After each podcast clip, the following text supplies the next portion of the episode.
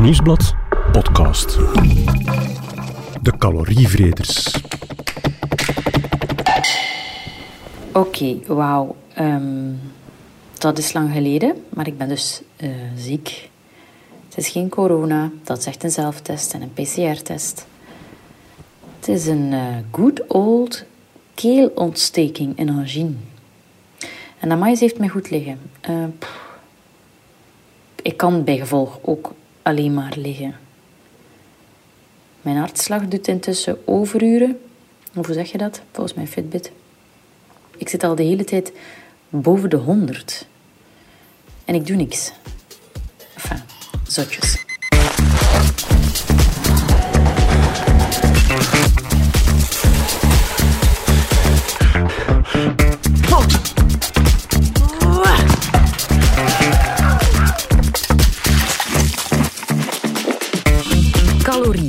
Slaan ze elke dag massaal in.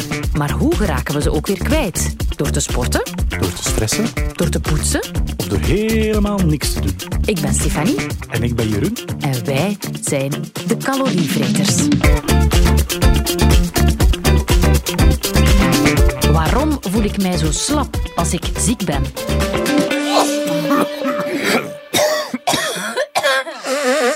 Allee, Stefanie Ogarme. Het was precies wel de moeite, hè? maar nu beter? Ja, nu is het beter. Ja, dank u, Jeroen. Maar het is vooral achter de rug. Hè. Ik Ja. moet zeggen, ehm, het was wel stevig. Het was lang geleden oud vasthouden Ehm, voor de toekomst. Maar eh, ik ben wel vijf dagen echt buiten strijd geweest. Ja. Ehm, zo nog eens klassiek in bed moeten blijven liggen, geen pap kunnen zeggen. En op dag drie denken, voilà, ik ben er vanaf. Maar dan eigenlijk gewoon eens even de trappen op en aflopen en dan... En weten, nee, ik ben er niet van Nee, nee, ja, ja, zo dat. Enfin, Ja. Achteraf gezien is het allemaal relatief, hè, maar ik heb het nog wel een keer stevig gehad, Ja. effectief. In elk geval was het wel op het juiste moment dat je ziek werd hè, voor die calorievreters. Ja, ik, ja, we hebben er wel ook een beetje over gelachen, maar het klopt wel, effectief. We zoeken bij de calorievreters altijd eh, zo wat extra eigen invullingen aan het verhaal. Ik heb het goed ingevuld op dat vlak deze keer. Eh, ik was wel echt een goed proefkonijn. Ehm, ja, dus. Ja. sorry dat de planning achterop is geraakt, want dat was ook wel een gevolg. Ja. Maar we zeggen ook dank u wel, toch? Ja, ja, zeker.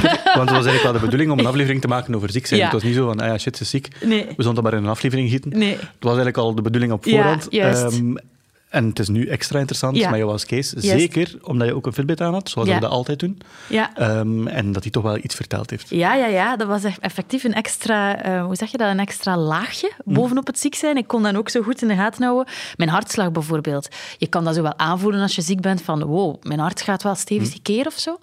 Ehm, maar als ik dan keek in mijn Fitbit, had ik echt wel hele dagen, uren en uren, zeker die eerste dagen, hartslagen boven de 100. Ja. Ehm, ja, dus dat was toch wel, toch wel stevig. Enfin, interessant om te zien, een Ja. soort van bevestiging. Ehm, en kwestie van slapen. Ehm, ik ben normaal een supergoeie slaper. Mhm. Eh, en je weet, die Fitbit doet ook een slaapanalyse. Ehm, maar amai, ja, ik werd ook daarin bevestigd. Ik heb echt super slecht geslapen. Zo echt liggen woelen en draaien en keren en zo. Eh, koorts hebben, denk ik ook. En ehm, ook dat was heel duidelijk in mijn slaapanalyse. Ik had echt hele slechte slaapscores. Ehm, ken je zo dat hangmatje van, ehm, bij de slaapscore? Ah, nee. Ja, je Fitbit heeft zo'n een, een onderdeeltje bij de analyse van je slaap. Dat gaat over herstel. Mhm. En dat toont aan eigenlijk hoe je hartslag evolueert doorheen de nacht. Ja. Nu, in mijn geval... Enfin, nee, ik zal het omgekeerd zeggen. Normaal moet dat een hangmatje zijn. Dus je valt in slaap Ja. Mhm. en je hartslag zakt nog een beetje. En tegen dat je moet gaan opstaan, tegen de ochtend aan, stijgt je hartslag weer een beetje. Dus echt zo'n hangmatje. Nu, in die dagen dat ik ziek was, had ik echt zo'n bol. Oh. Dus, eh, dus mijn hartslag steeg zelf nog een beetje in de nacht. Eh, dus dat is wel pittig, ja. Toch teken dat er dan iets gebeurt, hè? dat er dan toch iets aan de hand is in, die, Exact. eh, in die slaap. Exact. En vind ik wel boeiend, omdat dat dan toch, als je ziek bent, heb je toch altijd het gevoel, je kan niks doen. Nee. Tegelijkertijd, je hartslag is maar aan het razen, Ja. dus er is wel iets, iets aan de hand. Ja. Er wordt wel energie verbruikt, hè, waar Ex- we dan eh, op focussen bij deze calorievreter. Dus Ja. ben eens benieuwd als we daar dan wat meer over te weten gaan komen, hoe dat dan precies in zijn werk gaat. Ja, want als je ziet hoeveel je normaal op een dag kan doen, allerlei dingen, daarom niet de meest inspannende, maar toch Ja. wel gewoon veel dingen. En in zo'n dag ziek zijn, Niks. zat er niet veel... eh Allee, lukt het gewoon niet. Ja. Ja.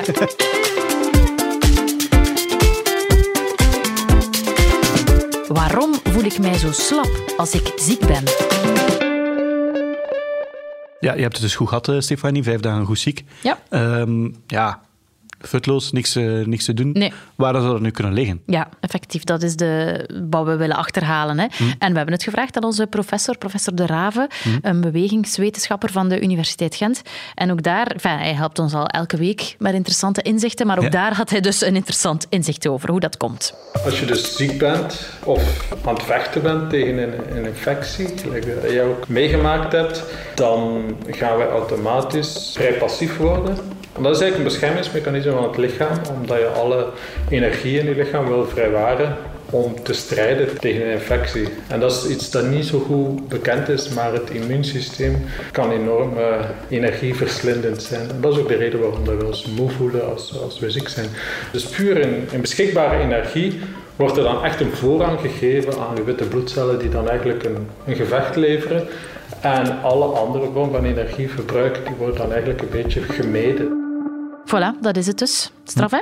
Dus als er een virus of een bacterie of iets anders ziekmakend je lichaam komt binnengeslopen, dan gaat je immuunsysteem echt wel aan de slag. Ja. Ehm, en dat vraagt dus blijkbaar zoveel energie dat de rest even soort van uitgeschakeld wordt, waardoor dus een mini-stukje wandelen naar school, wat ik op dag vier of zo probeerde om de kinderen te halen, ehm, ja, dat dat niet lukt, dat je daar gewoon kapot is een zwaar woord, maar toch dat ik daar helemaal van moest bekomen, omdat er gewoon geen energie voor eh, Ja. was opgespaard. Ja. De prioriteit was genezen. Ja, dat immuunsysteem haalt trouwens ook zijn energieuitvoeding. Net zoals onze spieren dat doen als we bewegen. Mhm. Ehm, dat is ook wel boeiend. Ik had eigenlijk gedacht, ja, ik wist eigenlijk niet wat ik dacht. eh, ja, waar, komt dat dan eigenlijk vandaan? Ja. En dus ehm, dat immuunsysteem dat werkt ook met de calorieën en Ja. die, ehm, die halen daar ook energie uit. Mhm. Als je dan niks hebt gegeten natuurlijk, of als je ja, niet goed kan eten eh, als je ziek bent, ja, dan wordt die energie uit je reserves gehaald, dus uit je vetjes. Klopt. en ik vroeg me dan ook af of je ook omgekeerd kon redeneren.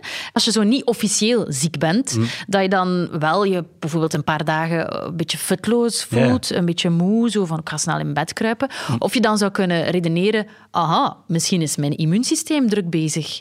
Hè? Mhm. Eh, Misschien is er van alles aan het gebeuren. Ehm, ehm, en blijkbaar klopt dat dus. Hè? Maar- Dus eh, ja, ja, professor Rave heeft daar zelfs een voorbeeld van gegeven bij zichzelf. Ik heb eh, een week in een huis geleefd eh, waar heel wat corona rondvloog bij beide kinderen die, die sterk positief waren. Dat heeft mij ook wel energie gekost, maar het heeft in mijn lichaam geen kans gehad. Maar dat heeft mij energie gekost. Ik denk niet dat ik echt ziek of ook maar iets van symptomen heb, maar je strijdt daar wel voor eh, en dat, dat kost energie. Cool, hè? Dus Ja. voor sommige topsporters trouwens, zo eh, profwielrenners, ehm, met op een dag zo slechte benen, Mhm. eh, ja, dan is dat zogezegd ook een verklaring. Hè? Dat kan ook een verklaring zijn. Hè? Dat die zeggen van, ja, sorry, ik stond niet op het podium, eh, ik had slechte benen vandaag, maar we Was- moeten lezen, mijn lichaam heeft alle energie vandaag in mijn immuunsysteem gestoken. Ik was aan het vechten tegen virus. ja, ik was aan het vechten en het zat niet in mijn benen. Dus eh, makkelijk excuus vind ik, maar bon, kijk, er valt iets voor te zeggen. Telt toch, hè? Ja. Ik moet dan denken aan, aan eh, Greg van Avermaat, Ja? onze Olympische kampioen. Ja? Ja, die heeft speciaal zijn vaccin uitgesteld. Zijn booster, ja. om, ja, omdat hij in het verleden eigenlijk al eh, van zijn vaccin een beetje last had gehad. En heel zijn seizoen was blijkbaar Ja. naar de knoppen, zei hij zelf. Ja. En hij wou dat risico niet meer lopen. En ja, daar valt dan blijkbaar ook wel iets voor te zeggen. Ja. Als je dan die, dat vaccin neemt, dat er dan ja, andere processen bezig zijn en dat je dan niet meer top bent in, in die ja. sport. Dan is de focus dat vaccin in je lichaam verwerken en niet eh, de benen. Ja, Mm. zegt hij.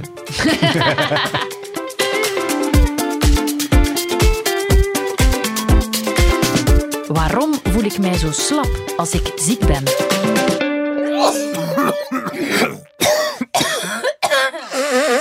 Oké, right. Goeie vraag. Hè? Dus Ja. eh, we hebben ze voor een stuk al beantwoord. Ons immuunsysteem gaat met alle energie lopen, maar koorts heeft er ook iets mee te maken. Hè? Ja, ik vroeg me eigenlijk wel af, omdat die... ehm, ik denk dan eigenlijk altijd, als ik daarover nadenk aan die koorts, er is hier iets bezig in mij en er komt dan warmte door vrij, er is Mhm. restwarmte, bij wijze van Een spreken. soort uitlaat. Een soort uitlaat. Maar als je, als je sport ook, ja, dan, Ja. Mhm. dan krijg je er warm van. Ehm, blijkbaar zit het anders in elkaar en dat vond ik wel verrassend. Het is een bewuste keuze van het lichaam om de thermostaat hoger te zetten. Dat is wat koorts is. Dus wij beslissen, en de immuuncellen die een infectie eh, waarnemen, die zeggen, oeh, er is hier, eh, er iets gaande, ik ga hier een, een veldslag moeten leveren met bacteriën bijvoorbeeld. Dan gaan die witte bloedcellen via boodschappers aan de hersenen gaan zeggen, zet de thermostaat een keer hoger. En de hersenen doen dat. Die zeggen, vanaf nu gaan we het lichaam niet op 37 proberen houden, maar op 40 proberen houden. En we gaan uh, onder de wol kruipen en beginnen bibberen enzovoort. En we gaan eigenlijk alles doen om ons lichaam op te warmen. En waarom doet het lichaam dat? Omdat die witte bloedcellen en die immuuncellen dat die beter werken bij warmte. Je geeft die eigenlijk een soort uh, voordeel. Maar natuurlijk, die, die virus en bacteriën die hebben ook een voordeel als het warmer is. Hè? Dat kunnen ze ook beter, sneller delen enzovoort. Maar onze cellen hebben een groter voordeel dan die indringers met een hogere temperatuur. En daardoor winnen wij vaker de strijd als we met een hogere temperatuur kunnen vechten. Eigenlijk warm je je leger op, zou je kunnen zeggen. Ja, het is dus effectief een fantastische uitvinding van ons lichaam. Uh, nu, het gevoel dat bij mij vooral overblijft bij die koorts is, het is gewoon ellendig. Ja, het zou nog, het zou nog toffer zijn of een nog een leukere uitvinding als je dan ook gewoon goed voelt als je Ja, koorts hebt. Maar, exact. dan Maar het is het tegenovergestelde. Hè? Ik ben ook heel slecht in het nemen van pijnstillers. hè, Ja? Want dat helpt dan tegen de koorts. Ehm, ik doe dat niet. Ik wentel mij dan soms wel een beetje in dat ik ziek Ja. ben. En dan zo tegen het einde van de ziekte denk ik, ja, dit kan nu toch niet meer. Ik ga een pijnstiller nemen. Ja. Ja. Ik ben omgekeerd. Ik neem dat snel. Ik Ja, zit daar direct. niet mee in. Maar ja, pff, als ik zoiets voel, ja, gelukkig gebeurt dat niet zo vaak. Mhm. Maar als ik zo eens opsta met uitbarstende koppijnen en, ik, en dan denk ik, ja, ik neem gewoon een Dafalhand Forte. Dat werkt wel goed. Eh, dan voel ik mij gewoon beter. Dus Mhm. eh, ja, ik, ik zit daar niet mee in. Nu, blijkbaar, Mhm. opnieuw een verrassing, maar eigenlijk is het net beter om niets te nemen. Hè? Dat koortsfabriekje Mhm. is bezig voor iets, dus eigenlijk moeten we het ook gewoon zijn werk laten doen. Beschermingsmechanisme.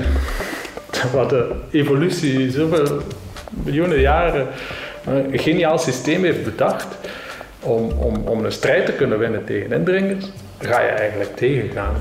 Ehm, dus tenzij bij kinderen die effectief eh, het risico lopen op, op stuipen enzovoort tijdens koorts, mag je eigenlijk, ja, zeker bij volwassenen, als uw lichaamstemperatuur 38, 39 wordt, ja, besef dan gewoon dat u, dat, u, dat, je, dat je sneller gaat winnen.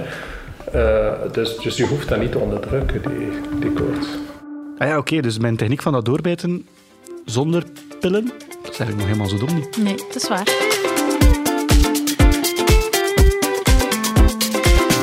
Waarom voel ik mij zo slap als ik ziek ben?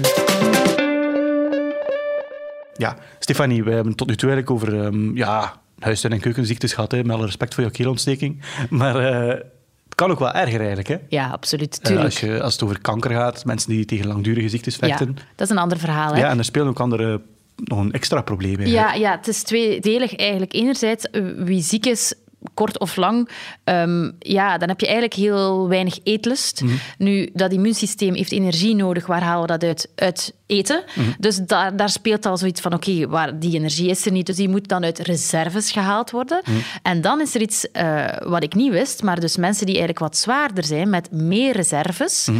ehm, dan kan dat immuunsysteem daar de energie uithalen. Ja, ja. Als je wat dunner bent en minder reserves hebt, ja, dan heb je ook minder reserves om uit te putten. Of kan Ja. dat immuunsysteem uit minder eh, reserves putten. Hm. Dus in dat opzicht genezen die mensen die wat zwaarder zijn dan wat vlotter. Hm.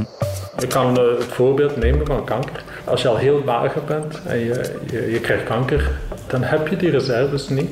De energie die je nodig hebt om te strijden tegen zo'n zo'n ziekte. En dan, eh, dan heb je eigenlijk iets minder kans bij de start soms dan iemand die een beetje reserve heeft. Ja, Stefanie, dus die, eh, de body mass index, de- het BMI, Mhm. dat is een beetje de verhouding tussen ehm, onze lengte en ons gewicht. Ja, dat heeft wel een boeiende rol eigenlijk, vind Mhm. Ja. ik, omdat we daar eh, vroeger, enfin, tot nu, ehm, zeiden we altijd, ja, een goed BMI is 20 tussen 20 en 25. Wetenschappers zeggen nu, ja, misschien mag het... in Mag het wat meer zijn? Ja, een klein beetje is misschien ook niet erger. En dat heeft dan blijkbaar ook wel voordelen als je dan vecht tegen zo'n lange Ja, ziekte. ja, Die mensen hebben wel voordelen opgelet. Niet veel meer natuurlijk. Ja. Van- Zodra dat je nog hoger gaat, dan heb je weer veel meer negatieve effecten van, eh, Ja, als het gaat van over het overgewicht en zo. Ja, Dus daar moet je wel mee opletten. Maar een klein beetje meer is inderdaad, een zwembandje is misschien in dit geval. een, enfin, goed om te hebben. Ja, en, en nog iets, uh, beweging, dat is ook zoiets wat we bij de calorievreters, waar we het graag over hebben. Mm um, en je weet, uh, we hebben dat allemaal al, al, geleerd intussen, veel bewegen of regelmatig sporten zorgt ervoor dat je gewone fysiek, je mhm. algemene zijn, gewoon in een betere conditie is, dat, je, dat je gezonder bent en zelfs dat je ziektes kan vermijden door goed te bewegen. Nu, wat ik mij dan afvraag, um, als je ziek bent, mm. als je het bent, hè, hoe ga je daar dan mee om met bewegen? Uh, maar blijkbaar tijdens dat je ziek bent, uh, is het geen goed idee. Tijdens die strijd is het niet nodig om dan nog te proberen uh, bewegen enzovoort. En ook daarna heeft men een soort richtlijn dat het aantal dagen dat je koorts hebt bijvoorbeeld, dan moet je daarna nog eenzelfde aantal dagen het rustig aan doen. Niet zwaar actief zijn als, als maximale inspanningen doen of zo. Men heeft dat ook in het kader van, van corona en ook zelfs de vaccinatie heeft men dat eigenlijk als richtlijn een beetje genomen. Dat je moet dan proberen, zeker als je corona doormaakt, hetzelfde aantal dagen daarna het rustig aan doen. Om te vermijden dat je, ja, dat je toch bepaalde ontstekingen zou doen, bijvoorbeeld op het hart en zo. Men, men heeft gezien dat dat soms een risico kan zijn. Dus niet te snel denken, het is achter de rug, ik ben genezen. Uh, ik herinner mij dat we een van de dagen dat ik ziek was, dat ik dacht, ik doe wel mee met de vergadering online. Ja. Dat was mij niet zo goed bevallen. Nee, dan ook weer in je bed gekropen. Ja, dat ben ja. effectief. Dus daar gaat het over. Um, hou het toch nog even wat rustig. Doe het nog even rustig aan. Ga nog niet meteen sporten of zo. Een uh, paar dagen gas terugnemen en het gaat je, het gaat je beter bekomen. Het gaat beter zijn, ja.